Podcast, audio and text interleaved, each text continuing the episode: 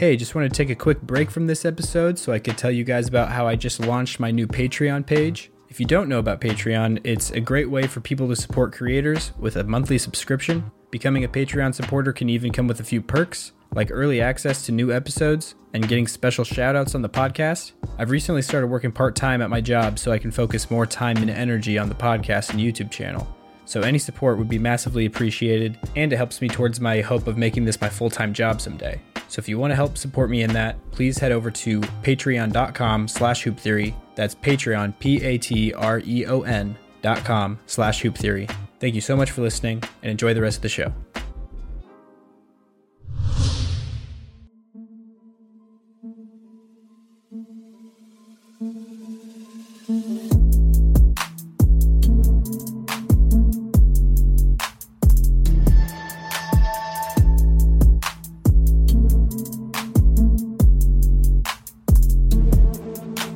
Hello, and welcome to the Horace Grant episode of the Hoop Theory Podcast, aka episode 54. My name is Logan Wortman, and as usual, I'm joined by my avian co host, Oh, Jacob man. Roth. Jacob, thought- how does it feel to be on the Horace Grant episode? Feels pretty good. Also, shout out to Tedy Bruschi and Zach Thomas in the NFL. Uh, For being 54, is a- oh, 54 is an all-time linebacker number, like Brian Urlacher. Like, just a, it's an Hmm. all-time linebacker number. Uh, Fred Warner, who's playing right now, we're recording this on Thursday night, as I just watched Trent Williams emasculate a full-grown man. Uh, but anyway, it's over to my left. So if I keep looking this way, I'll try to focus. But that's what I'm doing. Uh, it's, I'm feeling great. I'm happy to be here. Horace Grant. Uh, some might know him as a legend because he is one.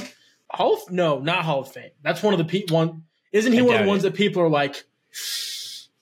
Because he's like I- Yeah, I don't think he's Hall of Fame. He's like a couple, maybe like two-time if there like if there was like a week, but he was also on like a zillion teams that did a lot of things.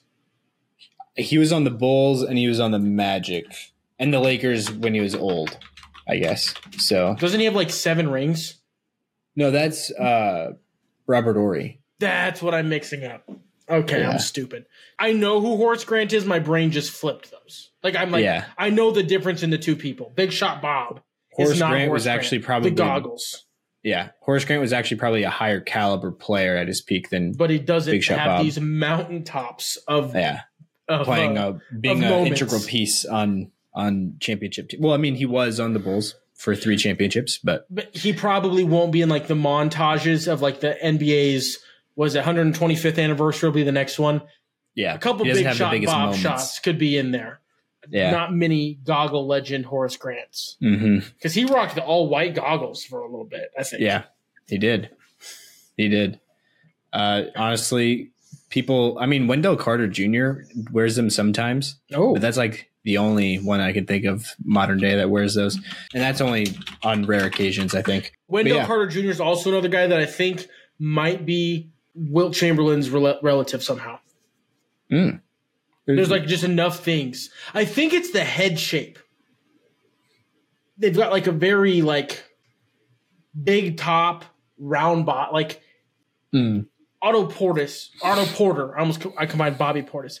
Otto Porter Jr. is for sure related. Like there's no world he's not. yeah, that that seems like it'd be pretty likely, honestly. Um, But, but, uh, anyway, especially because of the off the field stats, off the court stats that uh, Wilt Chamberlain boasted. yeah, It's like mythical. Anyway, um, avian. That was my. oh yeah, you. avian. Uh, well, that's that's kind of a fun one. It's Yeah. better than like arboreal I don't even know what that means. of the trees. So it's not actually. It's not of the trees, but it's something to do with trees. Okay, so kind of like what a- avian is with birds. It's like re- But the definition of it is like relating to birds or something yeah, like that. Honestly, a boreal might be relating to trees. Yeah. Um, but I But- can't fly, so. But yeah, anyway. Um, Um. So with with that craziness, uh, let's go to the gambling heart of America. Hop right into the uh, Northwest, Northwest. Division. I totally forgot what division we were doing. Northwest. So, so for the rules of this game, I just going to share this before we get into this every episode. So we're going to go through each team, look at their over underline. Jacob and I are both going to give an over or under pick for each one, except we can use one stay away per division, and we can use one lock per division. So the lock changes it from being worth one point to being worth three points. So if we get it right, we get three points. If we get it wrong, we lose three. And we'll tally all these up at the end of the season, and whoever loses has to get a tattoo that the other one picks.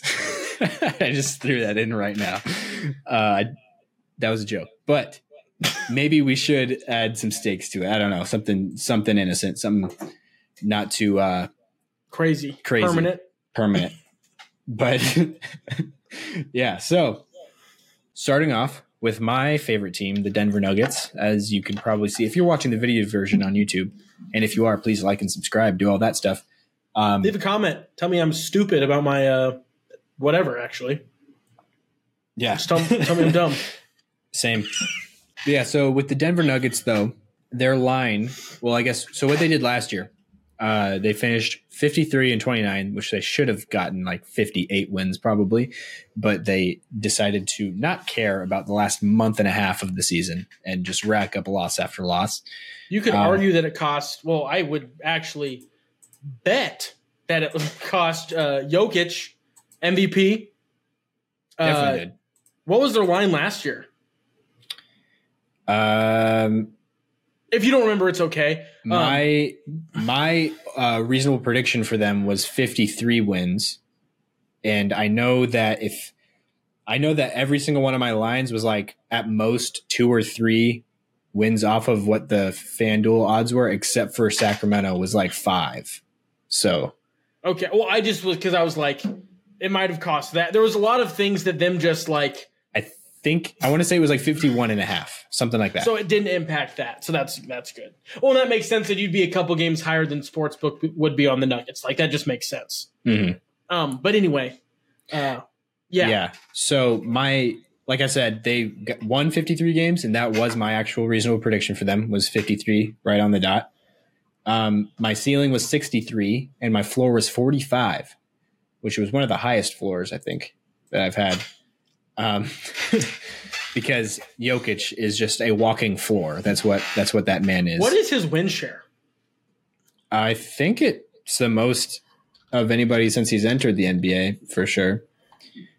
Um, let's look on Basketball Reference really We quick. would use Stat Muse, but uh, I gotta pay for that garbage now. And I haven't even looked. Oh, ninety-four point five is his career win share. That is wild. But uh, yeah, so looking at them though, their line this year is another pretty good one. It's right at what their last season win total was at 52 and a half. So they have to get 53 to hit the over. And I feel pretty good about this one. You know, the changes we've made um, hasn't been like a ton, but we did lose Bruce Brown. Bruce Brown. But you Um, have arguably have pseudo Bruce Brown just kind of sitting there with Christian Braun. Could do Yeah. a lot of maybe not the same things that uh, how Bruce stepped in like on the on the somehow as a four, like a pseudo four. Sometimes he just kind of was just did that. Uh, I'm not Mhm. sure if Christian Braun can do that to the same level. Um, but I feel like there will not be that big of a drop off. It'll be whoever has to try to replace Christian Braun's little bursts of help. That'll be where we might see the the the shift or change or need a committee to do it or Mhm. Probably that'll be Peyton where it'll be interesting. Would, is who I would Yeah, put my that's a name on. that I have written down. hmm That's somebody I could definitely see entering the rotation. Although I think he just he might have got hurt recently. I don't know if it's like a major injury. I haven't checked on that yet. I just that just popped into my mind. But regardless, even if he's not there, I'm not worried about it because we have the three guys that we picked in the draft. I'm happy about all of them, honestly. Calvin Booth has been money on every all five picks that he's made so far as GM of the Denver Nuggets.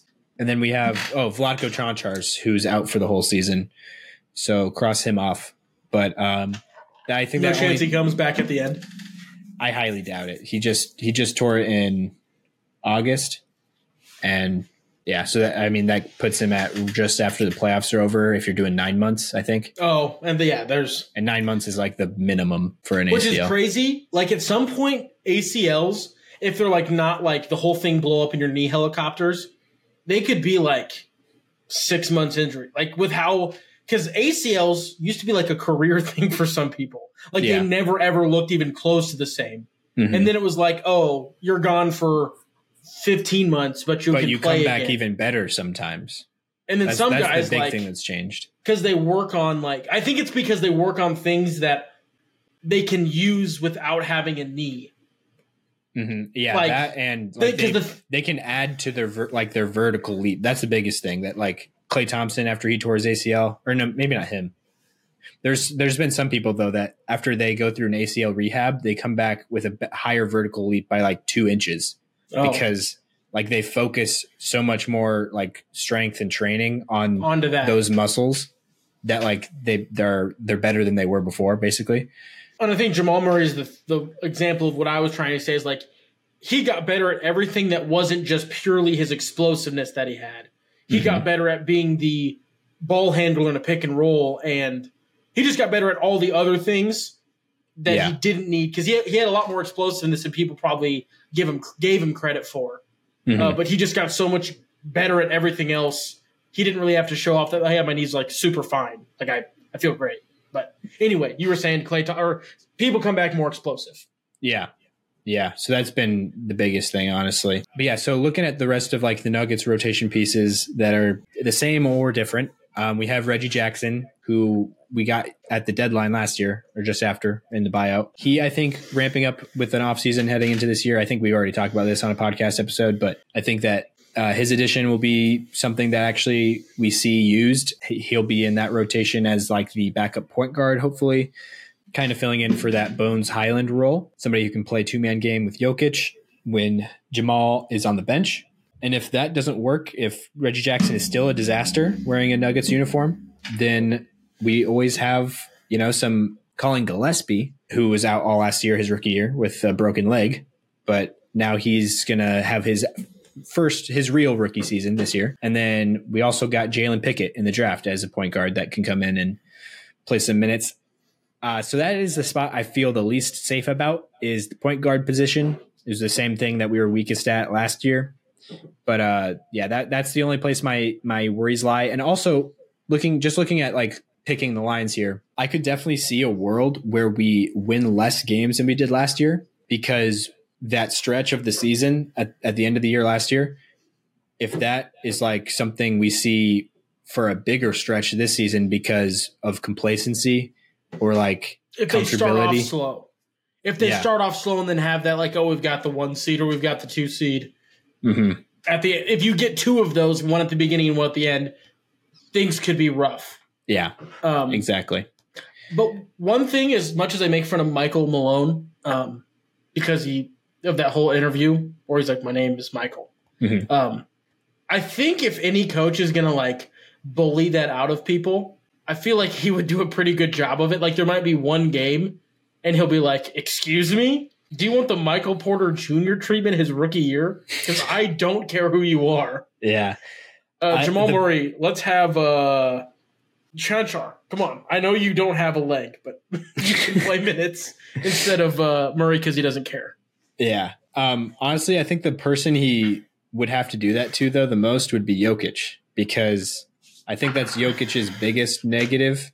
Honestly, his biggest flaw is You're not sure if he cares. some yeah there's he definitely gets into times where he's like comfortable and like i don't really care um you know he's not under pressure so he's just kind of going through the motions sort of thing and that just just that coming from the leader of your team and a guy that's usually setting such a great example that everybody's look like used to looking up to and following his example then when he's doing something like that that kind of trickles down uh, to all the the other players on the team too uh, so hopefully we see less of that this this upcoming year, and if we do, I think we will see a higher win total.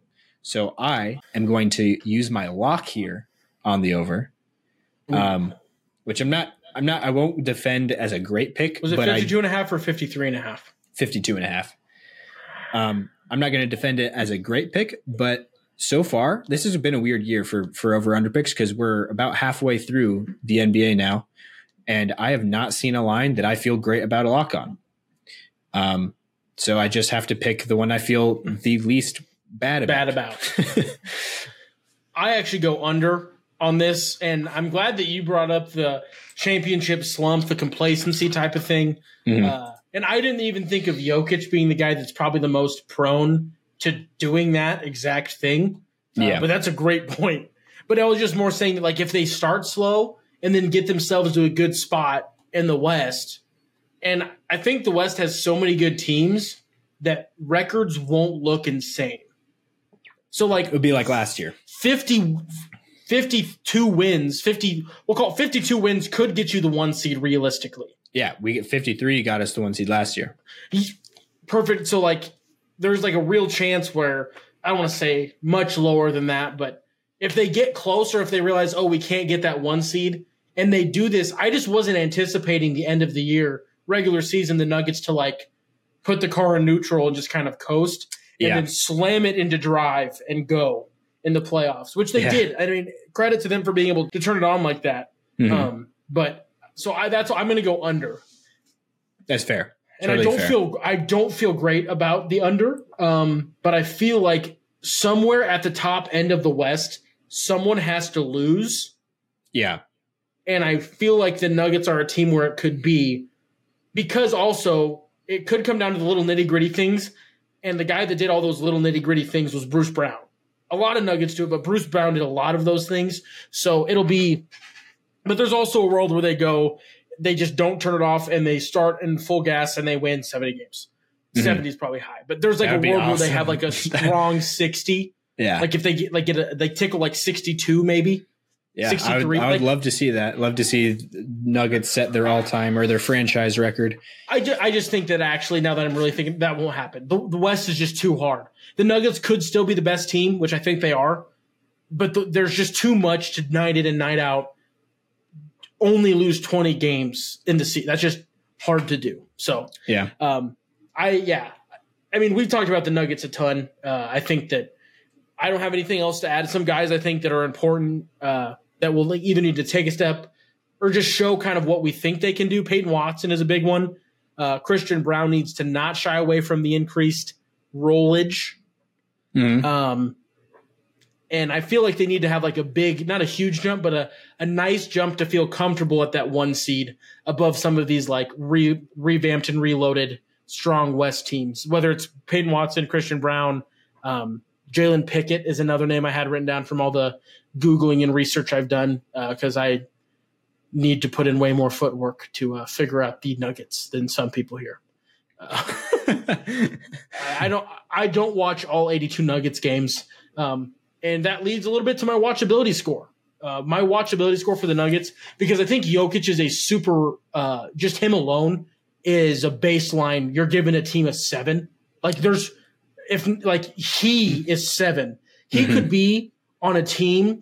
You make him the center of the Nebraska Cornhuskers and like surround him with what they have now. That team is at least a seven to watch. That's not true because Nebraska's electric to watch for me. But anyway, yeah. uh, Jokic but is again, elite but against watch. NBA teams, you're saying. Yeah, against NBA teams. Yeah, uh, they're still a seven just because of like all the weird, crazy stuff Jokic does. Um, I probably for me, I'm gonna give him like an a nine two. Like Wow. they're really close to the top. Well, just they do what I like. Sometimes I wish they would do a little bit more defensively, but they've done that more as since we've started doing the pod. Like they were like an offensive, and they'll just let you score. They're a good defense. Out the easiest way to put it is they're a good defense when they need to be. Yes, it kind of goes with their with their complacency thing. Yeah. But- well, and I think that a couple years ago they were just going to outscore you or try to.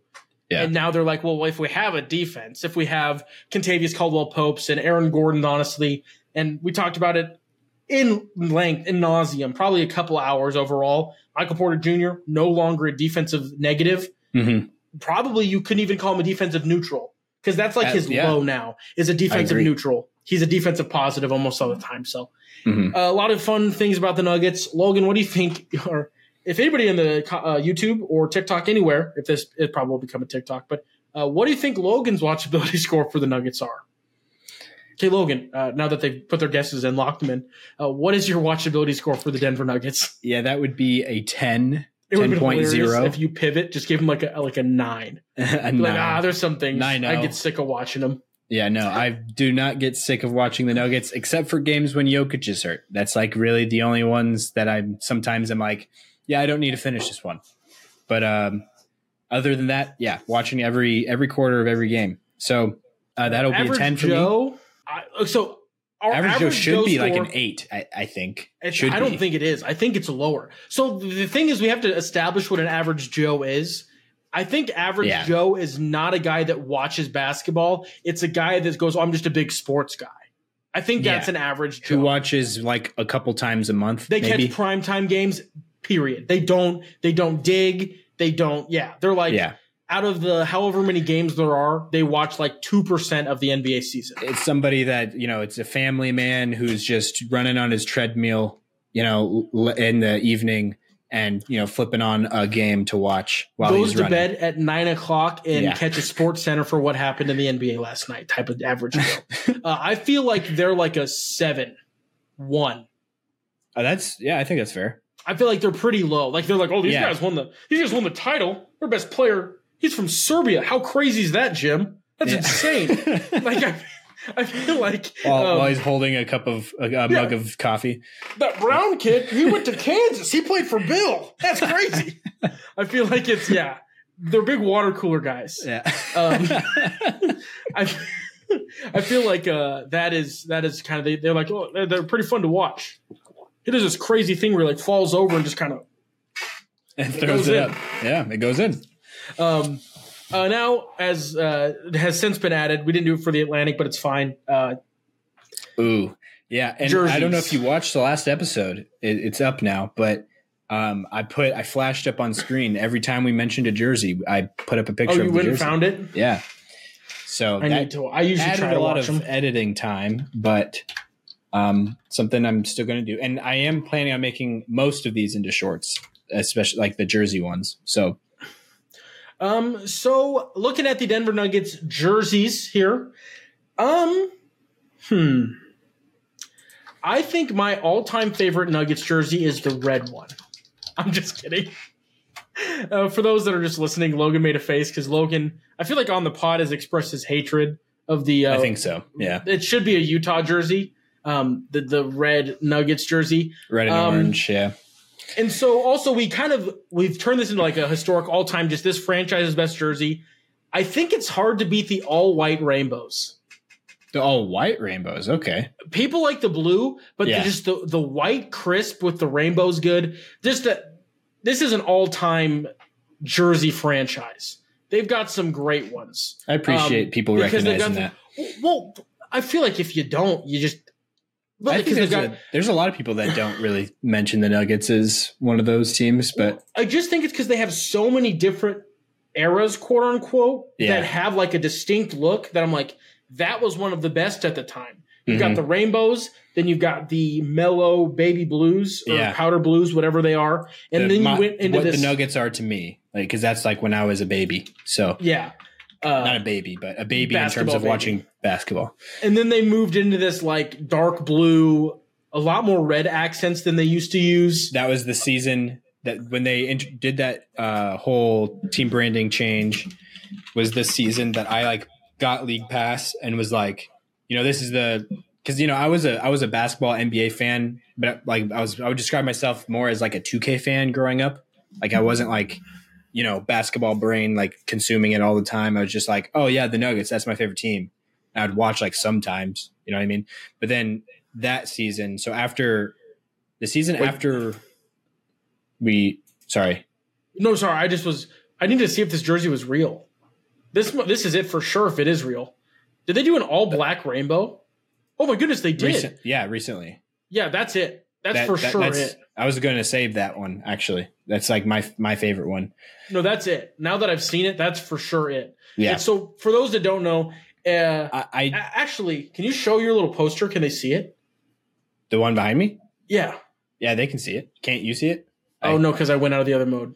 Yeah, it's pretty much that, except not. It's like you take the black with that style of rainbow. i'll put the lo- picture up on this oh you're describing it Oh Wait, no, who- uh, yeah, you'll just put the picture up. Audio Yeah. listeners, thanks for listening on audio. Uh, when you're done, zip to right now and look.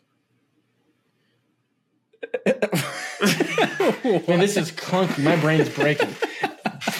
I'm flustered, tired, a little hot. now. Um.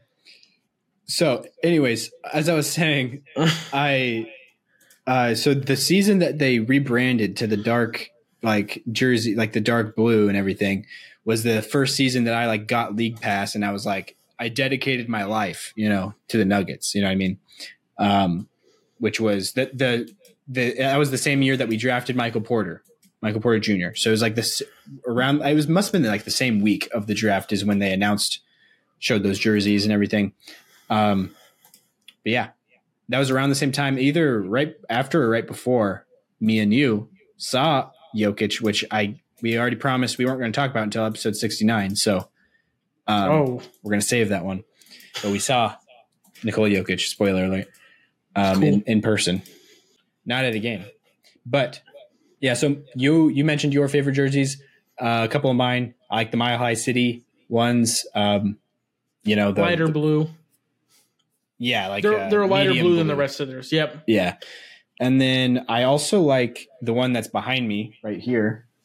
These It was a, ones. uh, 2022's City Edition. yeah. Thank you to Jacob here for actually copping me one of Christmas. or birthday Yeah. or something. Um, but yeah, so that that's another one of my favorite ones. I do like the one that Jacob mentioned, the black ones with the rainbow. That's probably my favorite as well. I also really like the new white ones, uh, rainbow. Like not the old white one rainbows, but the new It's ones. the exact same as the black, white, rainbow ones, but they're white instead. Yeah, so it's like there's white lines in between all the colors. Um, yeah, I like those. But yeah, I think that those are probably my. I, I one that's really underrated. I wouldn't say it's like my favorite, but one that's super underrated because people hate it for some reason. Are the white ones the ones that we won Game Five in, won the championship in?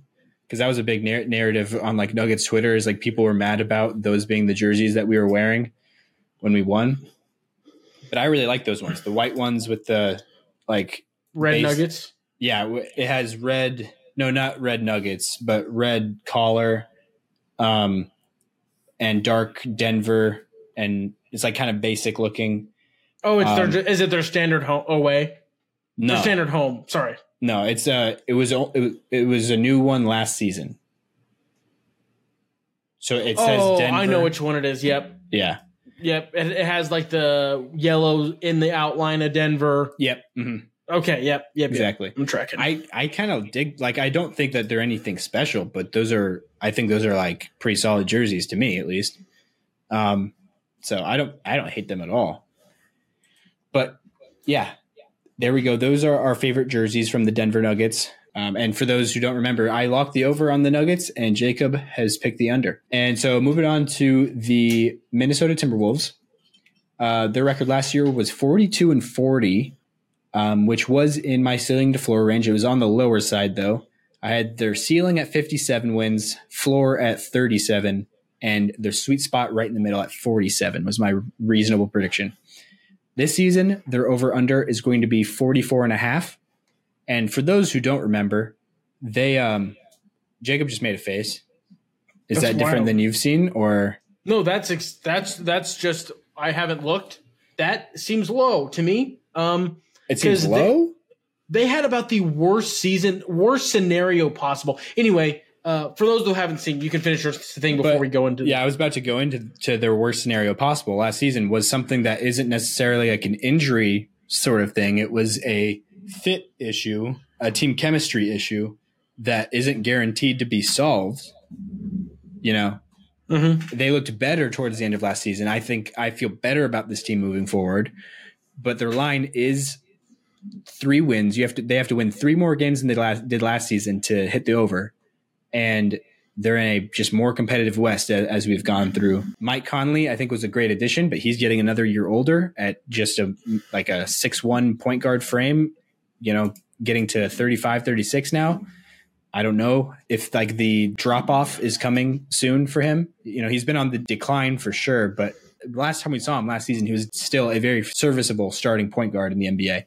And I think whether he is still going to be that this upcoming season is definitely a big factor for how this Timberwolves team will fare, especially since he is basically him and Kyle Anderson is what unlocks Gobert as like a positive piece on their offense. If one of those two guys isn't on the floor with Gobert, then he's kind of just clogging things up, and there's not anybody that can really find him or utilize him in the pick and roll because Kyle Anderson and Mike Conley are really the only two pick and roll creators or like passers that are capable of like setting him up for lobs pretty consistently. Um, I've yet to see. I, I this might be totally wrong, but I I don't know if I've ever seen Ant Man pass like throw a lob to Gobert before or to anybody. but and so that's why I I te- I'm going to lean the under, slight under on this one. I don't think it'll be by much, but I could I could definitely see either one happening. But I feel similarly to how I did last year, but just a more competitive West. So I'd probably put my reasonable prediction. I haven't been doing this for all these teams, but my reasonable prediction would probably be at like 44, honestly. So it'd be like a game below where they'd have to get. Um, so yeah, what about you? I'm going to lock the over. Fair. Um, I'm glad how this is turning out. We're disagreeing more than the other divisions. I just feel like in my brain, like the Karl-Anthony Towns injury, Mike Conley getting beat up, and maybe that's just what you have to expect from Mike Conley. Is he just not going to be able to give you a consistent, always around, just with age? Uh, he's not the Iron Man that he used to be, and he never really was, honestly. But uh, I just don't think everything will go wrong like it did last year. But in one more year of all of this being together, uh, Jaden McDaniels is going to be a piece that I think continues to grow for him and get better. Mhm. Um, would I rather have this this team take Rudy Gobert and swap it for Jarred Vanderbilt? For sure. just, uh, just straight up for Jarred Vanderbilt. Not straight up, but like I mean, it could, in terms I'm, not of fit I'm not laughing at the actual like truth on, of that. on the court, I think that just makes more sense. it could, but- yeah, that's that's not what this team has as a situation. Um, I I th- like if Anthony Edwards like says I am a top ten player in the NBA, like we've both talked about, he might. Mhm. It's not a guarantee, but he really might do that. This team, I think, could win like almost fifty games. Like I really think that this team is like if not everything goes right, but if they have eight out of 10 dominoes fall, this team is a lot better than people think they are. And we've talked about it before, but Bruce Brown said that this was their hardest series, and a lot of that's matchup wise. But like, I, I know, I just really think that if certain guys take a step up, they figure out the nightmare scenario of Gobert and uh, Towns taking the court, whether that's sending Towns out for someone else or moving things, whatever they do. I just think that this team could like be jousting for like a top three seed in the West. I think Mhm. with how good the West has gotten, this team is able to contend with those not super comfortably, but I think that this is a pretty good team. yeah. I I don't think that's a crazy pick at all. Um, maybe the so, lock eh, I think is a little crazy, but um, Who else do we lock in this division? Yeah, that's true. It's hard. It's hard to find one that you feel good about. Um, and you're you're kind of like the you know I'm kind of like the Cavs guy, I'm Wolves guy. and you're Wolves sure. guy for like our secondary teams. You know, obviously not I our. was like high on the Wolves when it was like Vando as like, Yeah. look at that guy just hustling. yeah. Um, Um, yeah. So also they have really good injury insurance at their center spot. Um, with Naz Reid being one of the best backups in the league, and he's he's behind. They have Rudy Gobert and Karl-Anthony Towns at the big spot. I think somebody gets moved for sure. I think something gets, and I, that's probably KAT gets moved for something. And I think that they're in a position where they should. And this roster was built by the guy that built 80% of the Nuggets. So it's not like this GM that doesn't know what to do at all. Mhm. Rudy Gobert thing really brought that into question. Uh, it was very confusing on why he did that. Uh, other than this will make us better against the Nuggets. but uh, I think that he, if he flips KAT for a win now piece, which I think is what they do because they know they they're almost to a window. Like they they're they're in a position where they probably should feel good about their chances if they flip KAT for a improvement at their three, let's say, or a more consistent couple bench pieces, whatever they flip KAT for. Uh, it could bump this team to like the next. I think Ant can be the number one option on the NBA championship team. That's pretty much why I think what, highly of this T Wolves team. I yeah, Ant I, could I'd evolve to that. But yeah, Mhm.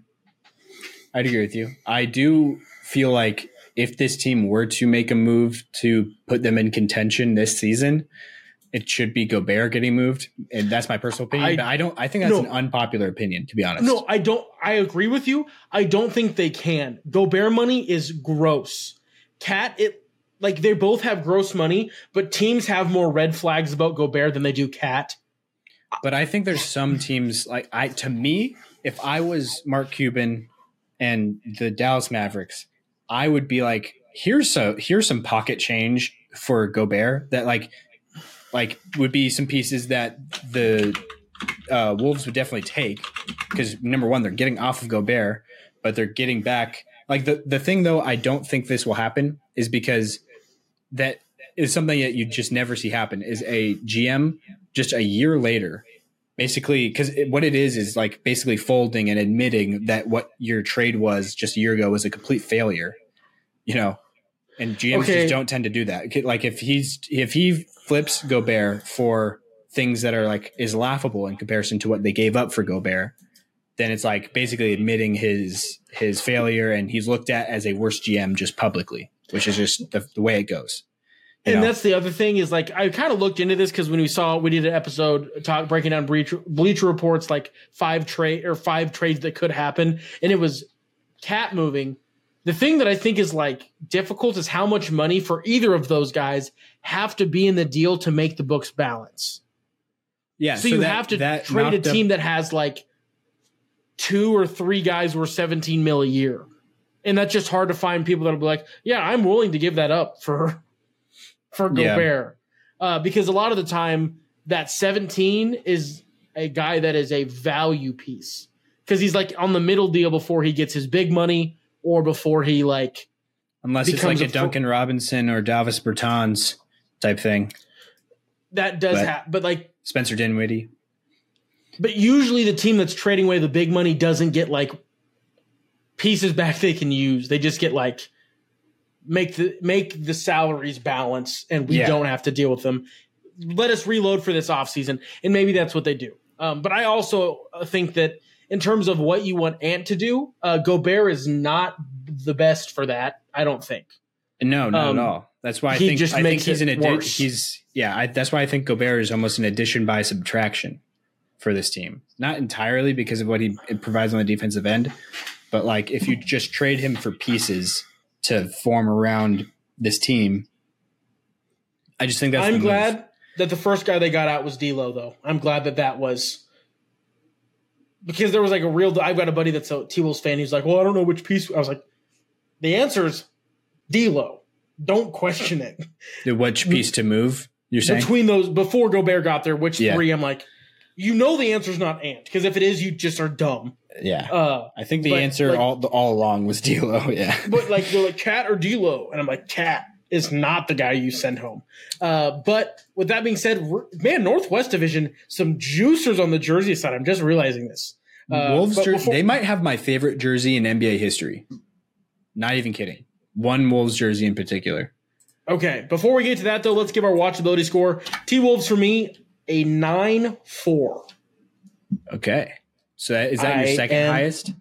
Yes. Mine- Yes. No, it is my third highest because there's a certain team that may or may not also be in the Northwest Division that I s- love.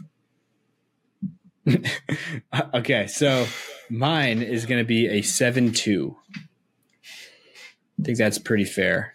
I should have I- written down on my score so I know the actual order. Anthony Edwards is definitely a big, big part of that score um, being a positive. I just like watching Kyle Anderson shoot, to be honest. Slow mo. Slow mo.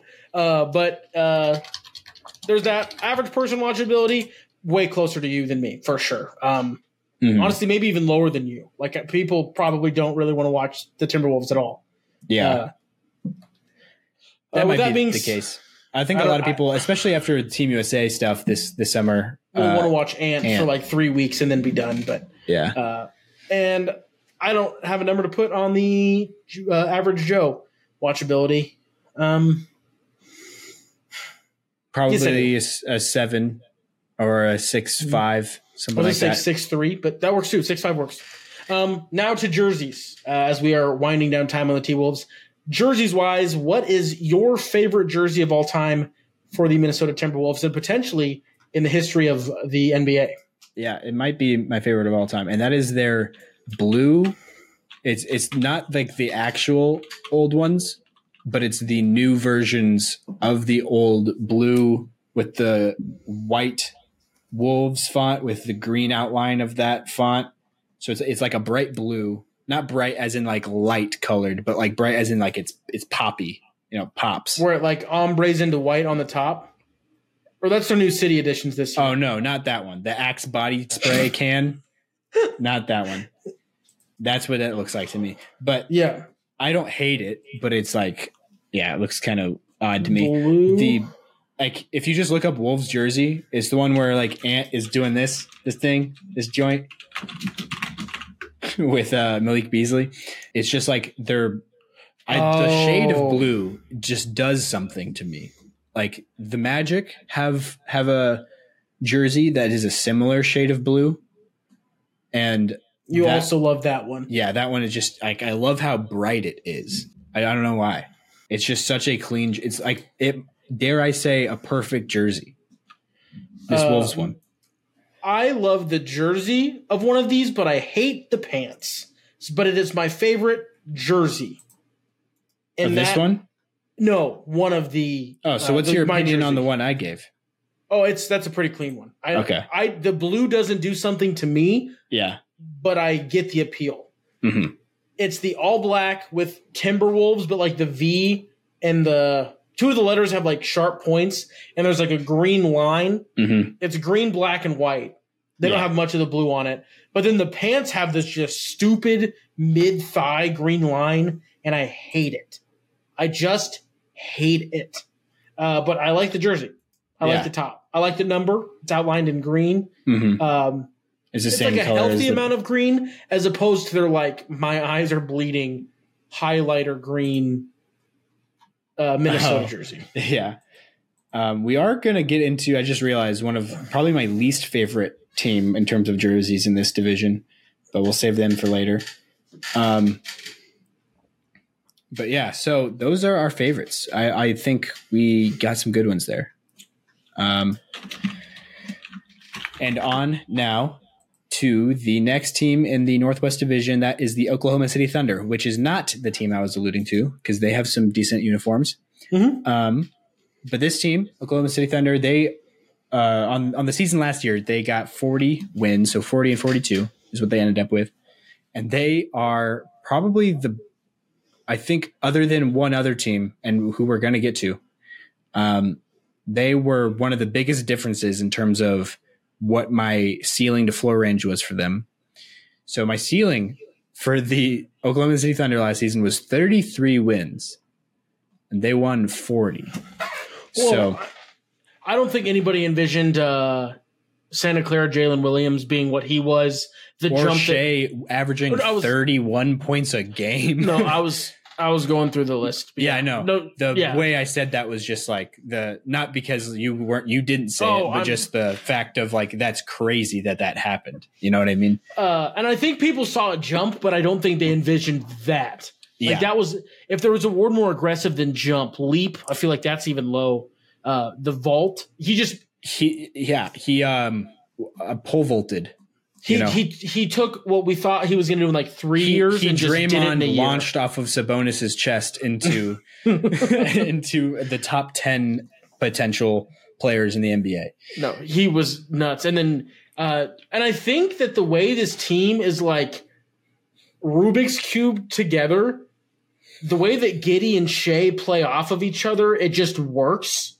Like it's like usually when you It's have funky. two guys that are not ball dominant, but like I like to have the ball and kind of help things drive. Yeah, It doesn't work, but the way that they like chemistry wise make it work. Where Shai, I think a big reason he made that jump was how good he got off ball, as opposed to just being this explode, like using his teammates because Giddey had the ball, and then Giddey, I think also did a little bit of that, but not obviously the same level as Shai. Uh, I watched a decent amount of Thunder last year. They were a a, a high priority watch for me. Um, honestly, both Jalen Williams really were fun. Like they, neither of them super disappointed. Oh, and by the way, you know how they had the uh, second overall pick, or first, first, second, second overall. The second, pick. yeah. Uh, he didn't play last year, mm-hmm. so he's just coming back. Uh, and not that I expect him to do anything crazy. He is my pick for rookie of the year. But yeah, we, um, I think that the basketball gods looked at us and like, you deserve a Wemby Chet rookie of the year run, mm-hmm. and it was bestowed upon us. Uh, but with that being said, uh, what do you have for their over under? Uh, so their line, I don't know if I mentioned that yet. Their line is 44 and a half for this upcoming season. Oh, and I didn't mention what my actual whole range was. So it was 33 oh. wins as the ceiling, 13 was my floor, and 23 was my reasonable prediction. Is that turned if they like shut Shai down again? Yeah, that was like, had in years well, previous. There was some teams at the bottom that I had like even lower than that for their floor because I didn't know how to weigh the Wembanyama tanking factor, like if some teams how were going to go teams would go. all out for it or not. So yeah, that's what kind of went into that there. But yeah, I had them at 23 wins just because I thought they would probably end up tanking again at some point, but they never did. Uh, they went for it and uh, paid off. Like it didn't pay off because like they didn't actually get into the playoffs, but I, it paid off because I think that's the right way to develop and build your team. Is not is just to like get get some guys on your squad that perform like they just they just want to win. They've seen it. They compete. No, no, they've seen it. And a perfect example is the team we just talked about, the T Wolves. That stupid jumping on the table, losing their mind when they won the play-in game to actually make the playoffs. But they just looked like a better team when they were actually in the playoffs. Like they just like took that step. So I 100% agree that getting guys in those types of situations, those playing in the playoffs, whatever you want to call the play in, mm-hmm. that as th- opposed types to, of reps matters. As opposed to the 76ers uh, be atrocious. Yeah. Joel Embiid for two his two first seasons of the of his career, and uh, Ben Simmons being on a team that just was not a winning had, did not have a winning mentality, and I don't know if that's all if that's what you we can blame um, his mental not his mental Struggles. health. I don't want to say that, but like his just not on being, the court mental lapses. Yeah, and not not having like the competitive drive that you would the killer want. Yeah, that might be part of it. Who knows? No, I don't I, want to be psychoanalyzing him, uh, but that is what I just kind of did. So, um, looking at the Thunder though, their over underline was four is 44 and a half, so the same as the Wolves.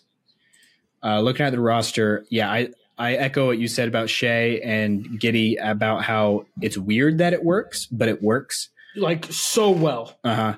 It's it's funky. Neither of them are great shooters. Shai's taken strides though as uh, getting better as a shooter. I think Giddey's also started getting a little better too, especially since they've uh, last season was their first year. They had a Chip Engelland, who's regarded as the greatest shooting coach of all time. Um, you know, who spent all those years with the Spurs, getting just getting guys who could not shoot earlier in their careers into shooters by the time you know just a few years into their into their career. He's been working with with the likes of Josh Giddey on improving his jump shot. So, yeah, I think that uh, that if we see that improve for Giddey, if he gets to even like an average catch if shoot, you know if he can shoot, th- if he can hit a like I'll call it at a thirty three percent clip. Yeah, that's I, scary. Yeah, that would that would be. I, I'm trying to remember what his actual number is right now, but I was going to say 35, like his like league average is like 35 ish. Um, and if he can do that, that would be ideal. Um, and that that would be more than 29.5. Yeah, 29.5. Okay, so that yeah, 33 would definitely be a, a good improvement. Well, that yeah, and that's incorporating like just everything when he gets contest. Just hit a 30 or threes, and I think that'll be a big I mean, that's a four point jump for him, uh, which is a, a big jump. So, mm-hmm. yeah. So, and also, I love how Giddey is. You know, he's one of these guys that's it's great. He's great with the ball in his hands, you would think that uh, that's how you'd want to want to use him most of the time. But th- the other thing is how good he is off ball is just something that I love um, because he's just such a connective passer. He, he, reminds me a lot of Lonzo Ball in that way, um, where he's a guy that he's like one of the best. Him and I mean Jokic is kind of like this too, but Jokic has the ball most of the time, so it's not the same thing. But in theory, at least, it's similar. Where he doesn't need the ball very much in order to be like the best passer, best playmaker on the floor like to impact the game in a way where he's like doing all these things because like Lonzo just gets the ball off a defensive rebound or an outlet in transition, and he's just like spraying it up the floor to guys on in, in, transition or like just getting like a swing over to him, and he's touch passing it down to somebody, you know, in a high low, like things like that. Um, Giddey Another does thing I think if like pass to assist counted as like a half assist, he would have like twenty five assists a game like if if each pass to assist counted, because he just like when he does touch the ball, the pass always goes to like if it's not the guy that's doing something, it's the next. It's very yeah, in the flow like of the like, offense. It, yeah. He's just in the flow, just the middle piece of it, mm-hmm. and flicks it at like an angle. You're like, oh, that's a that's a pretty tough pass. Not that he like he's a good passer. He's not like Mount Rushmore all time passers in the NBA right now, but he is a very very intelligent passer with where he puts the ball in. He gets it into some t- tougher places than the average NBA player probably can. Yeah, for sure. For sure. So I love that backcourt. It's a humongous backcourt as well, the biggest one in the NBA for sure. At uh, Shai's six six and Giddey is a legit six eight, um, which is just nuts. but and then to think they have two like not big but talls, yeah, seven footers uh, that they can just like. They, are a tall team. It's going to be fun uh, to watch. So that yeah. is why I'm going to use my over for them. This like I thought about just being a maniac and locking this one, but I, I used my lock on the Nuggets. Um, it was um, between these two for me, but between the T Wolves and them, I'm also taking the over. Okay, but yeah, fair enough. So this is the first time we've agreed today. Well, we'll probably agree on the next one. Oh uh, yeah, we we have to agree on the next one. But before we get to that, Thunder watchability score. Mine is going to be so I gave the Cavs a 9 7. So I'm going to give the Thunder a 9 4. 9 4 is what I'm feeling for the for the Thunder. They might they're either going to be the third or fourth. I haven't decided yet. They're either going to be the third or fourth highest in the entire NBA. They are probably one of the two or three teams that if I don't watch all 82, I will catch like an extended speed watch of all 82 and highlights or what like I won't I will keep up to date on the Thunder pretty aggressively I can't even remember what I gave the T Wolves. I don't write the numbers down. I just do what my heart says. I think um, you said nine seven. Was it nine seven? It might have been. Nine, that's the number that's popping in my head now. So maybe that's the T Wolves, but that honestly could be the Thunder. They are just just a combination of the uniqueness of their backcourt and just the potential, just like just morsel of goodness that could be Chet Holmgren just being a dog. Because mm-hmm. uh, that's the one thing that I've seen as he's came back he just seems nastier, and he was already kind of like nasty. He just seems like he is like him and Kevin Garnett just locked. Yeah, he just locked himself in a room. to say that Kevin and Garnett. just was like, make me a just a bad MF. Yeah, I haven't even heard that comparison by the way, but that's just something I was thinking of. And, and I haven't seen him do, but like, I mean, he was in the summer league bullying guys fighting for an NBA spot, but yeah. like, he was like just aggr- aggressive with absolutely every movement he did on the court. Yeah. Uh, and he's put on a lot of muscle since his uh, uh, last season when he entered the Well, I think the to the point where it's translated to like 15 pounds. It's not just like, oh, he bulked up. Like, I think he's just bigger. Mm-hmm. It's, and, and, it's not easy to put on 15 pounds no matter how big you are of muscle. Yeah. Uh, so any chubby ad is gone and he's just a big, girthy I, which I don't man. think he ever really had any chub on him. but, Girthy is not the right word, but no, he um, is definitely uh, bulked up, which is good for both. Knock on wood, you never want to see injuries in any sport, but uh, and hopefully we see like a a full on full blast version of Chet. And I, I also he's also a part of the sneaky reason I took the over because I'm like if this team without him could do that type of stuff, I don't I don't think what Chet's going to require will take all that much away from what they did last year but the West is kind of rising tides uh, makes things difficult. So, mm-hmm. uh, yeah. So there's the Thunder. But before we get moving on, all-time jerseys. Yeah, for the Thunder. Do you have one that comes to your mind? I do, and it's kind of a weird one. It is the all orange Russ. It has a dark blue OKC on the chest. Oh, the dark blue one on the chest. Yeah. I want to make sure because like, I know a play that I'm Oh, thinking. okay, no, yeah. it's I know the one you're talking about now. I see it Um, on Steven Adams.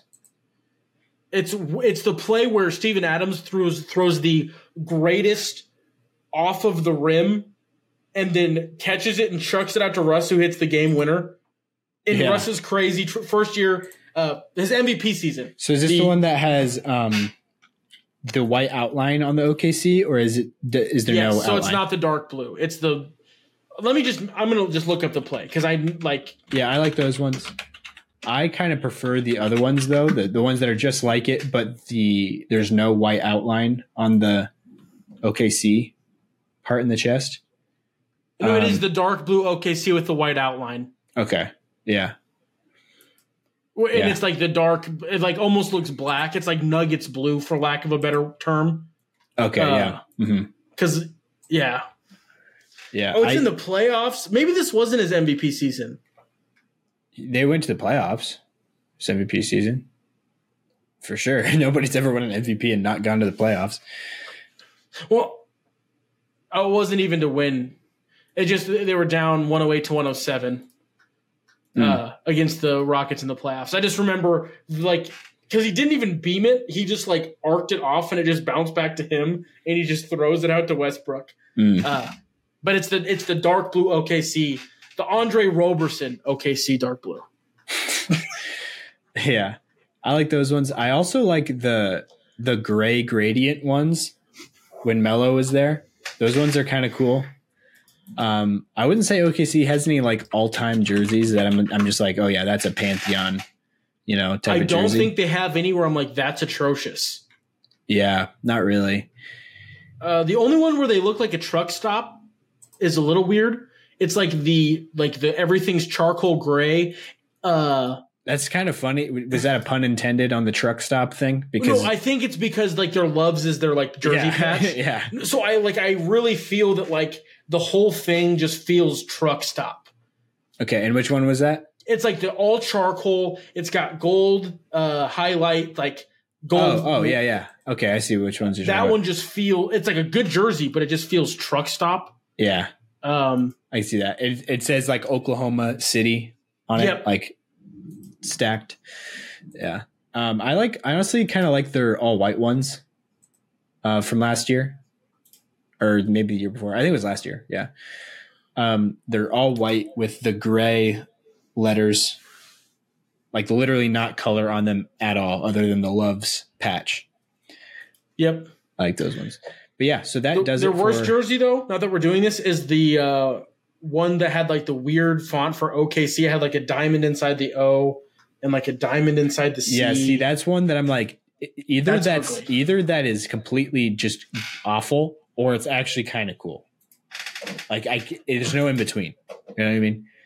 And I lean that it is kind of, it's pretty awful. Just looking at it, like the front, it looks like a energy drink, the can of an energy drink. you know what I mean? Like one of those Bang energies, something like that. But yeah, so that does it for Jersey Talk for the Oklahoma City Thunder. And that brings us to the next team in the Northwest Division, which is the most interesting team in the NBA right now. That's probably not true, but um, they have a claim to it at least, and that is the Portland Trail Blazers. Because I think they have the most interesting storyline, but not team. yeah, they have. They're the only team out of all 30 in the NBA that don't have an under, over underline on any sports book right now. And that is because of the, what, I don't know what else to call it other than It's just the Dame effect, the Damian Lillard uncertainty. Yeah. I'm trying to think of a word. I keep thinking viscosity, but that means like f- a thick liquid. Thickness of fluid, yeah. Um, what I mean is very variable. Like it could go either way. variability. Well, because Yeah. if Dame's there and they set a line like he's not, everyone that bets the over easily makes their money. And if Dame is not there, and like they made a, make a line like, oh, he's gone, and then he ends up staying, he's still going to play and they're still going to be in the same ballpark of where they were last year. So they, just they could they probably won't make a line until they have a answer on where Damian Lillard will be for game 1 is probably when they'll or they just won't make a line and you can't bet the line on the Trail Blazers this year. Mm-hmm. I don't know if they've ever done that, but Yeah, I'm not sure, but um, probably not. That that would sound very surprising. But the thing that does confuse me though is why. So why does the Heat still have a line? Because isn't that kind of like a big? because I think the variability between the two outcomes is not as dramatic. Yeah, that's Uh, fair. I also found an interesting stat kind of diving into them. Uh, they will be bad. Uh, how bad, you might ask? Without Damian Lillard on the court, they had a plus or a, a minus 10.6 points per 100 possessions. And that's a point differential of an 18 win team. Somebody typed that up when I was looking through things. I didn't do the math for that, but uh, they won't be that bad, I don't think, without Dame but I put them in the ballpark. They'll Yeah. flirt with the twenties for sure. Oh, for sure. Yeah, and they might they might be one of the few teams that might be tanking this NBA season at the end of the at the end of the year. I don't know if anybody's going to be tanking at the start. That rarely happens. Um, if there's not a Wemby uh, at the finish line, yeah, there, it's not the same caliber. Next year there will be, but not this year. not I wouldn't say even a Wemby next next year. But Wemby's obviously a bit strong, but yeah, there, there's not an. Ins- this is like watch it just come end up being like the next uh like 2003 draft class, and we're just like sleeping on it. Uh, but there there's nothing that's like eye shattering, show stopping. yeah. Um, there there's mul- at least three players in this year's draft that would go first in next year's probably just by Yes. the assessment of it at at the moment. Um, but yeah, so that eh, what did I? Yeah, so the Blazers that yeah they don't have a line. They oh yeah, so you were saying that they are a way worse team without Dame. Um, part of that also might be because of when he wasn't playing last year. They were intentionally tanking at that point. And the funny thing I thought of also is like even in like even with that boost, um, I don't think it it still um, equates to Nikola Jokic's on off, which is just a wild thing. Um, this is just Nuggets fan time throwing in another uh, braggadocious Jokic stat. But so, anyways, the, what their record was last year was 33 and 49, which was in that ceiling to floor range I had them at. Um, their ceiling I had them at was 47, and that was if Damon, Jerami Grant, and the whole crew stays healthy and they're they're competing, you know, for a playoff spot and everything. Um, that was like the best case scenario.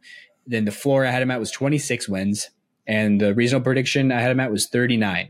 So they were on the lower end for sure, but Dame also missed more games than expected. And so, yeah, me and Jacob are going to both use our stayaways here, fairly so. I don't think We that. talked about it before, and since there was no line, we're like, you have to. But then I think you said, Logan, like, Mhm. we probably both just would anyway. yeah, Because if there's ever a reason for a stay away, uh, unless you're like really conflicted on a line, hmm not having a line is there. yeah, agreed. I, I don't think it would be insane to just be like, whatever their line's going to be, I'm picking under. You know what I mean? Oh, But- yeah. but uh, unless it's like, unless it's 20. Yeah, that'd be a little tough. Yeah, for sure. Because what if Scoot? what if Scoot just comes out and is an animal? No, I think there's a real world where Scoot comes out and is 60% of Damian Lillard. And Jerami Grant is still on this team. They still have some good players. Uh, okay, 60. No, I'm going to stick with 60. There is a chance where like he comes out and is like a great value Damian Lillard with the ability to develop into I mean, I don't see him being any, anything like Damian Lillard as far as skill, like what, was- what they do on the court. what they do. No, because He's more like a Russell like- Westbrook. Yes, I was not trying to say in terms of what he does. I'm Yeah. more saying in terms of like what he can provide in terms of like strictly statistical points, things like that, like Yeah, the yeah. impact he has on a game. Mhm. He's like an athletic point guard. He can Mhm. walk in the door and have 60% of the impact that Dame had. Yeah. Mhm. Yeah, it's because it's apples and oranges the way they play basketball because that's why uh, comparing point guards, you know, like you know, uh, big comparison is Dame and Russell Westbrook for me. They just seem like they're cut from the same cloth, same type of player. Uh-huh. That's not how it works. Yeah. Um, Scoot's a football player, built like one and Plays like one. plays like one. Yeah. So that is, I guess, our picks on that. There's not really much else to say about the analysis of this team. I don't think, other than I guess we can take a look at their roster. We should do a better job at that. I feel like we haven't been. well, we've been giving a lot more like actual commentary on teams than we usually do. Yeah. uh, because we've been getting close to 15 minutes after already just having a crazy start to the Yeah. episode. Yeah, because we're I think we're pretty loose, but they still got uh, Anthony Simons here, Matisse Thybulle, uh, just drafted Scoot Henderson, like we said, Shaedon Sharpe coming into his second season. Uh, Nassir Little is still on this NBA basketball team. Kris Murray, who is the twin brother of Keegan Murray, just left-handed, he's a rookie on this team this year. Worse, worst of the two. Uh, last year he played just like his brother, though. So who knows? What if Iowa with the same op. Yeah, that is fair. Uh, but the first year I- though he took he was major backseat. Uh, and then also Iowa was way worse last year than they were. Granted, they didn't have Luka Garza. Or Yeah, yeah, like their whole team was not as good. But Yeah. Kris Murray entering like the uh he put up similar numbers to to his Yes. brother in that same role. Um You know what uh, Kris Murray did though, or Keegan. yeah, what Keegan Murray did? Beat Nebraska. Ha ha. Get wrecked, Kris Murray. Oh, okay. They didn't beat Nebraska I, I see what you're saying. I, th- I was like, I thought you were like laughing As at the guy. Nebraska for a No. second. I was like, that is very out of character. No, Kris Murray lost to Nebraska in Lincoln okay. and in Iowa City. Yeah. All right. Well, is that where Iowa is? Iowa City? Yeah, Oh. Iowa The- State's in Ames and Iowa's in Oh, yeah. Iowa City. I knew that Ames was Iowa State, but nice. I gotta be no, I'm not even. I'm not second guess myself. I know I'm right. Pick a Big Ten team. I'll tell you where they're. I don't know if I even would have told you where where it wa- I just kind of didn't know that. I guess um, Rutgers, Piscataway, New Jersey. I didn't even know that was a city. Piscataway. technically they're New Brunswick, but it's Piscataway. Keon Johnson is on this basketball team. Uh, Rayan Rupert, who's one of the many French prospects in last year's draft, is on this team as well. Eric Bledsoe is on their uh, retained cap space. So is uh, Rondae Hollis Jefferson, the uh, left-handed Kobe, um, for uh, Jordan. Wait, he's on a team now? No, he's uh, he's on their dead cap. He's uh, Oh. their cap holds. But um, yeah. So stay aways for them. Portland Trail Blazers watchability score. I'm going to give them a, a two point three. I'll give them a three-one early because I want to see what Scoot does, and then a one. Yeah, I think they'll be pretty bad. Maybe I should go. I- I, should go higher than two three. Actually, I'll go three. Okay, i I'm gonna change it because if we're gonna say one is the seven-win Bobcats, Yeah. we need to find out how many wins they actually have. We've never looked. Pretty sure it was seven. okay. I think it's That Bob, if that's a one, they're a two. yeah, Like they are. I at I least a two. At least almost negative desire. I would try to watch baseball again before I'd watch like like Trail Blazers actively. it, de- it depends Especially for me because they have a lot of, of fun players. Like you know, That's Anthony I said Simons. early. I like, oh yeah, I'll watch Scoot. Yeah, and yeah. Freddie Simons, but I'm not interested in. I'll probably go like a three six on them because I don't think they'll be the last team. I think there's one team that is going to be well below them actually. So more and more I think about it, I'm raising. I, I'd say three nine. Three nine is going to Okay. be my watchability score for the Portland Trail Blazers because it's just slow, like a, what I look at it as is if it's below a five, I'm kind of like, nah, I'm good. Most NBA teams are above a five for me because I'm like, oh yeah, there's a lot of things on that team that I could You want to see? yeah. Yeah. So three nine for the Blazers. Both these are stayaways here. Jerseys. I honestly one of their very slept on jerseys, one that I like a lot, is There's only one I like. you don't like Portland Blazers jerseys? They're, There's a like couple their- okay ones, but there's one that stands out to me. I think Easy. Portland has some really good jerseys, to be honest. They have some really bad ones. The one that I like a lot is the one that says Oregon on it. The uh Oh. they're kind of like almost a brown. I don't know if they're I would say brown, but they're like a charcoal. And then they have the red on the side, and it's like With- cursive Oregon on them. But it's like the red, orange, blue. Yeah, okay, I see Yeah. it now. Yep. hmm I I kind of like those ones. Um, I, especially Oh, like when Melo played there, That's that that was like their city edition that year, Mhm. um, or one of those years that he was there. So I like those ones. I like also the ones that say Rip City. Obviously, um, I have a few that do, but I like those ones. The Also- cream rip cities are the best. yeah, cream Rip Cities are good. Um, they're just their general like normal oh, home and away. I I dig those like with the stripe. Um, so, wow, you just let, left a little nugget earlier, and I am shocked that uh, the uh, the team we have left is your least favorite NBA jersey franchise. oh, okay. I don't mean that as all time. Their jerseys right now are Okay, the because worst they have thing. a terrible current. Yes, yes, but their a jersey. like, three to four years ago, they were all they Oh, were yeah. knocking things out of the park. I agree with you. okay, I misunderstood what you were saying. Yeah. Right now, thought- they have the worst jerseys in the game. But um, Okay. but to to finish up with Portland though, really quick, most teams I don't love it when they do like the no text on the front. It's just like a symbol. Mhm. But Portland gets away with it with the Something about the Trailblazer just Mhm. cyclone, whatever that thing is. yeah. What is it? Is like a wheel moving fast? What is it supposed to be? Oh, I think it's like supposed to be like actual tra- like a like paths. Like a think. pinnacle point with like paths? Yeah, I think so. That's what I've always interpreted it as. But maybe, maybe not. It's Um, a pinwheel. a pinwheel. Okay.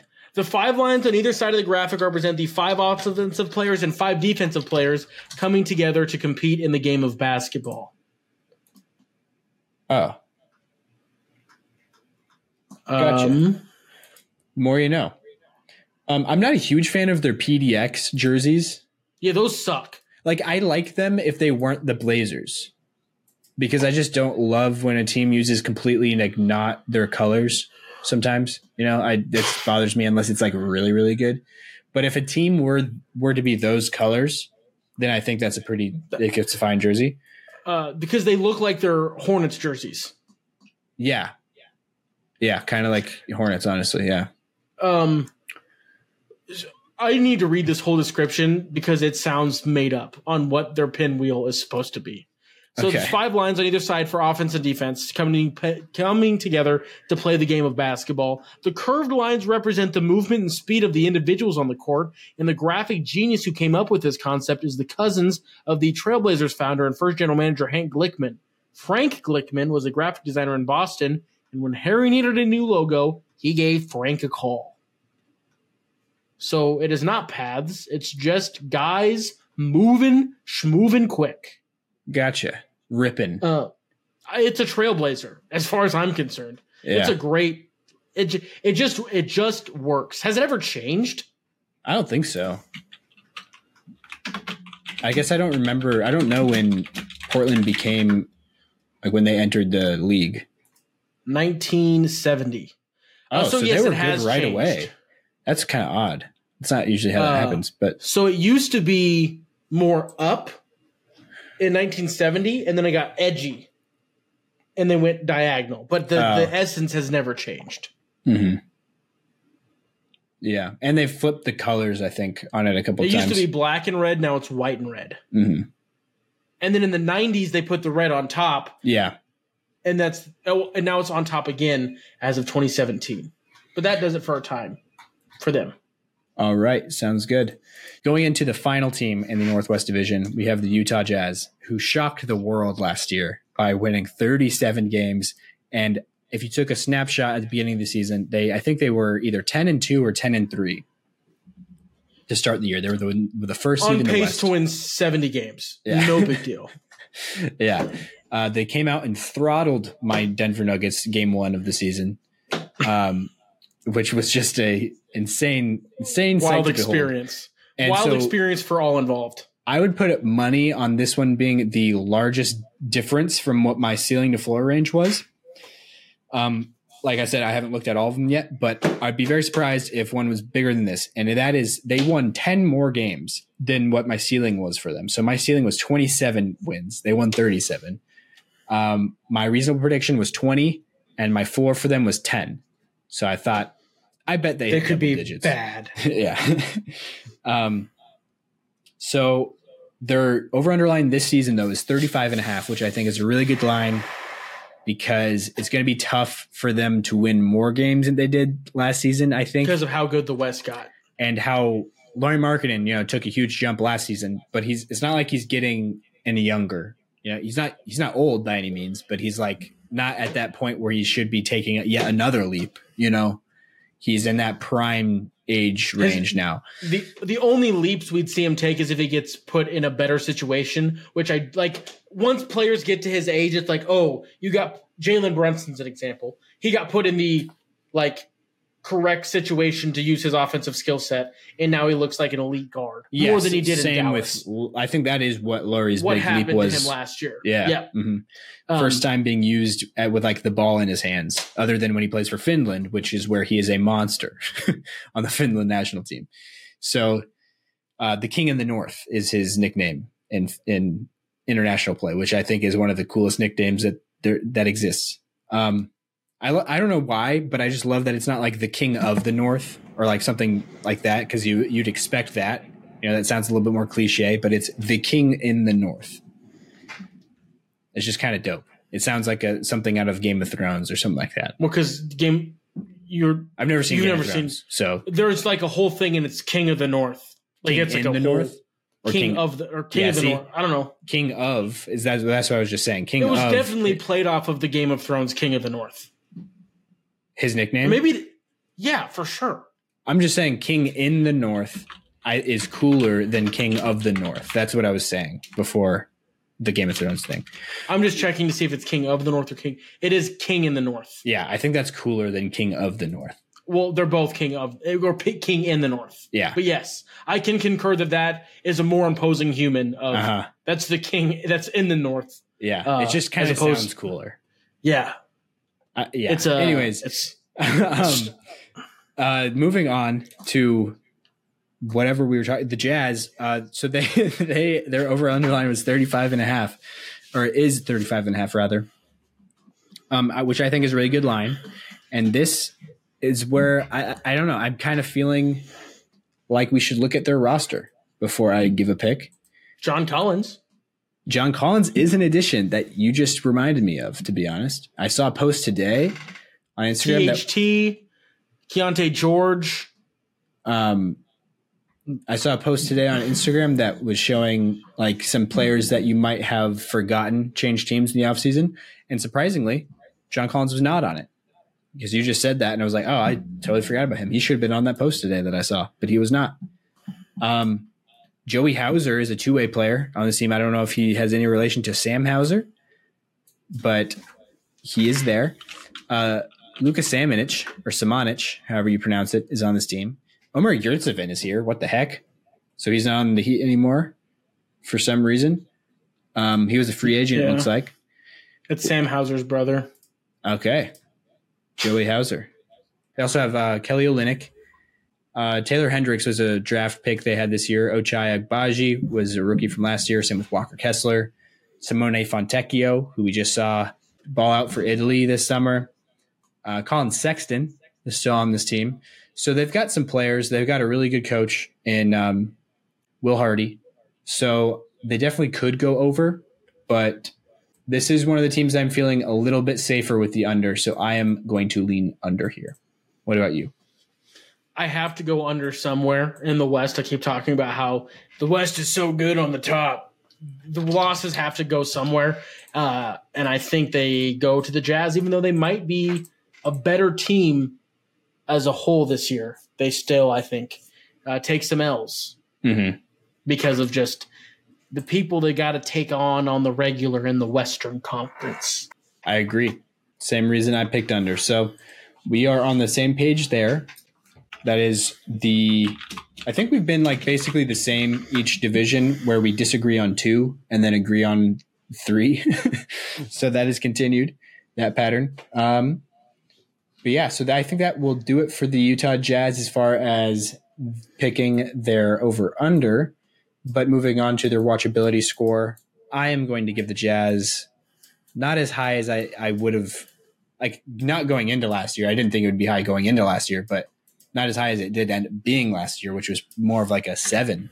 ish for me. This year, I'd say it's probably more like a five. I feel like five is a perfect number. Mm-hmm. I won't turn it off unless there's a team that I'd rather watch. Yeah. But I'm like, oh, it's basketball. This is this is good. Mm-hmm. Agreed. And I just like I like watching Lauri Markkanen. Honestly, Lauri Markkanen is just a Laurie legend. You know what I mean? I just love that. That's a that's a nickname for him too. He's got some of the best nicknames. The finisher. hmm That's a good one. Yeah, that is a, a really good one. Um, and so moving on to their jerseys, I guess. So we both picked five for them for the watchability. Yeah, I feel like five is like a perfect number. Yeah. You said them like that's good. That's that's it. hmm If any team is a Um, five, it's the Utah Jazz. The, for sure. Um, moving on to jerseys here. Uh, we kind of talked about it earlier. There, they did a big reveal last year of a, a new alternate home and away, and they suck. They're the worst jerseys I've ever seen in my life. One of them is okay. I think their black one with the Utah is okay. The Utah? I don't think it even says all Utah. I think it just has three letters on it. Really? Which is that?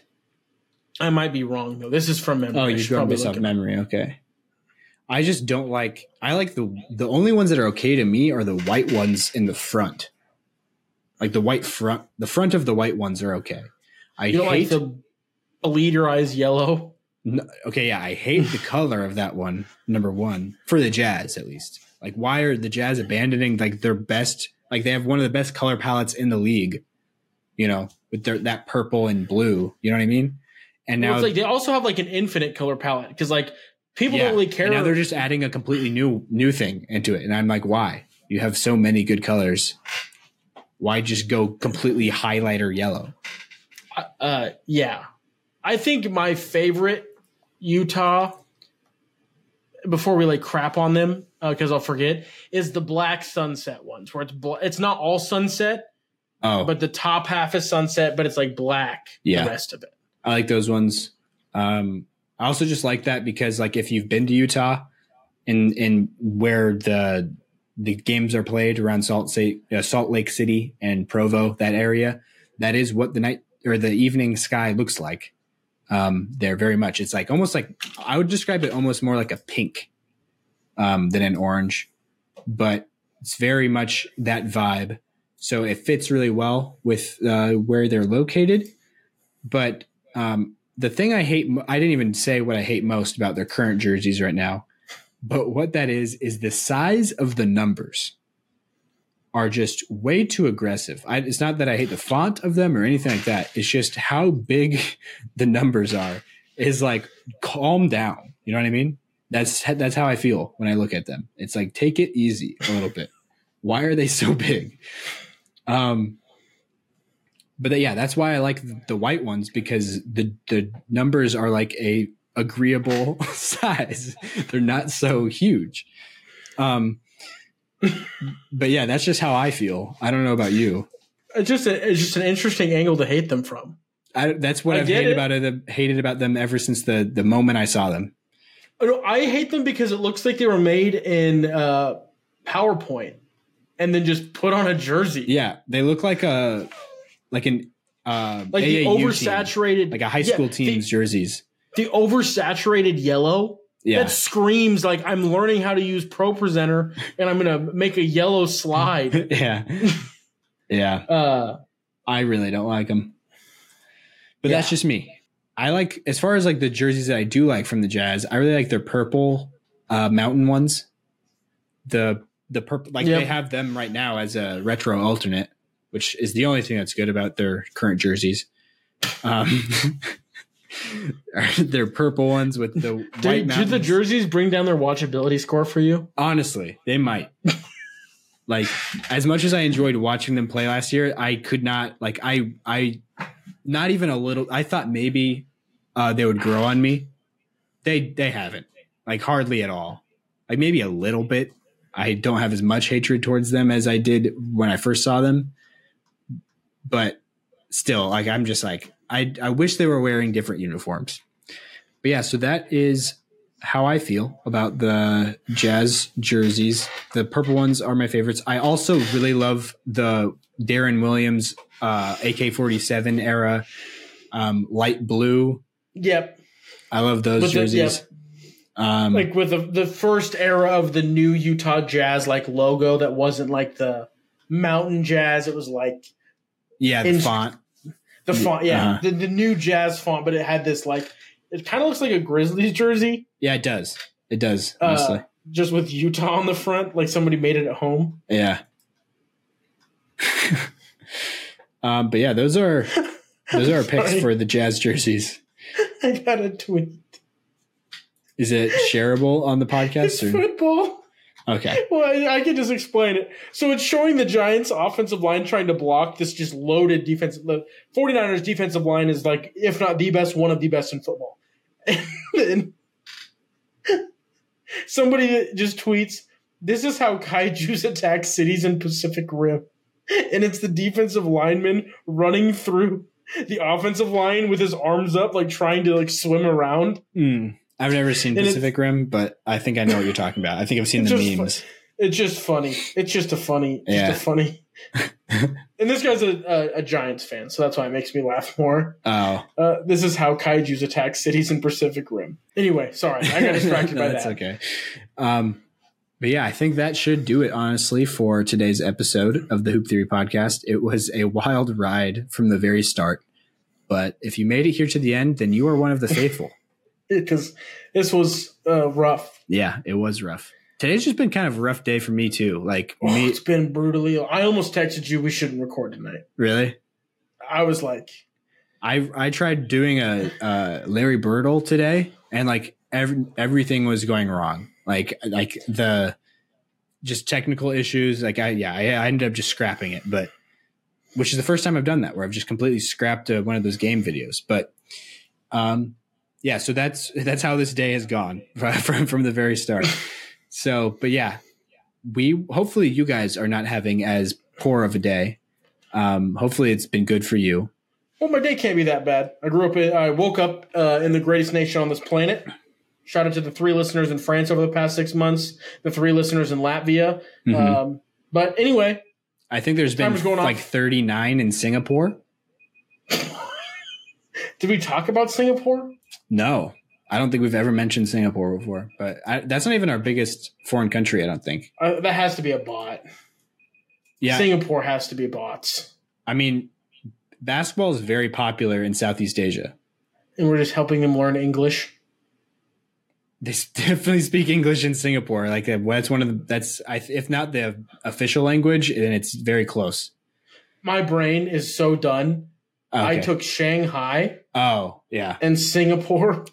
yeah. Singapore is like a melting pot. Shanghai's in China where they speak Mandarin. I'm just Yeah, dumb. I mean Mandarin is if if English is not the official language of Singapore, then it's probably Mandarin because it's like a Chinese colonization place. You know that Chi- China is who founded the, the uh, district of Singapore, but um, they have a lot of English speaking people. I'm sure Shanghai does probably too. Honestly, for all I know. yeah, not not as much as. Singapore, but yeah, Singapore is like a, a international hub. It's kind of like Of a trade. yeah, it's a little almost kind of like a New York City or a Toronto. It's like that too. Um, Hmm. but yeah, this is not. We should have a we should have a podcast where we talk about cities and geography. That'd be fun. Wow, that'd be That'd be a time. town theory. Town theory, city theory. But anyway, uh, if you are listening on an audio medium, also known as Spotify, be sure to give us five stars. It helps us out. If you're taking a look in a view ski on YouTube, like, comment, subscribe, hit that ring bell so you know every time Logan pumps out content. Also, keep your eyes peeled for a compilation of me confusing Logan and probably you because it happens a lot. Uh, and Logan, actually, if you want to throw this at the beginning, I'll do a little bit of a, a little bit of a voiceover. You can show the video of us like debating at the beginning, okay. and this will be a voiceover. uh-huh. Hey everybody, uh, this is Jacob from the end of the episode. Uh, things kind of got to start wild here because uh, pretty much the point is, and I'm sure that Logan will add like the part where we finally realize the differences. But I was just my brain uh, was confused. I couldn't get the correct words together and it was really bugging me. So I got kind of kind of upset to a to an extent that I didn't anticipate. Uh, so you won't have to endure most of that, if any of it, to be honest. Uh, Logan will probably just play this over it, hopefully, as we're I'm doing this after the episode. This is post Jacob. Uh, so thank you. Uh, be sure to head on over to buy me a coffee, patreon.com, and other things like that. Uh, but yeah, enjoy the rest of the episode when we talk about the Northwest. Here's Logan, uh, probably with the rules. I don't know when he'll throw this, but yeah. All right, that was good. Um, uh, and then, uh, yeah, I think I've said everything I need to say. Yeah. So thank you guys for listening. Then uh, I will leave you with this: stay happy, stay healthy, and we will talk to you guys next episode. Peace.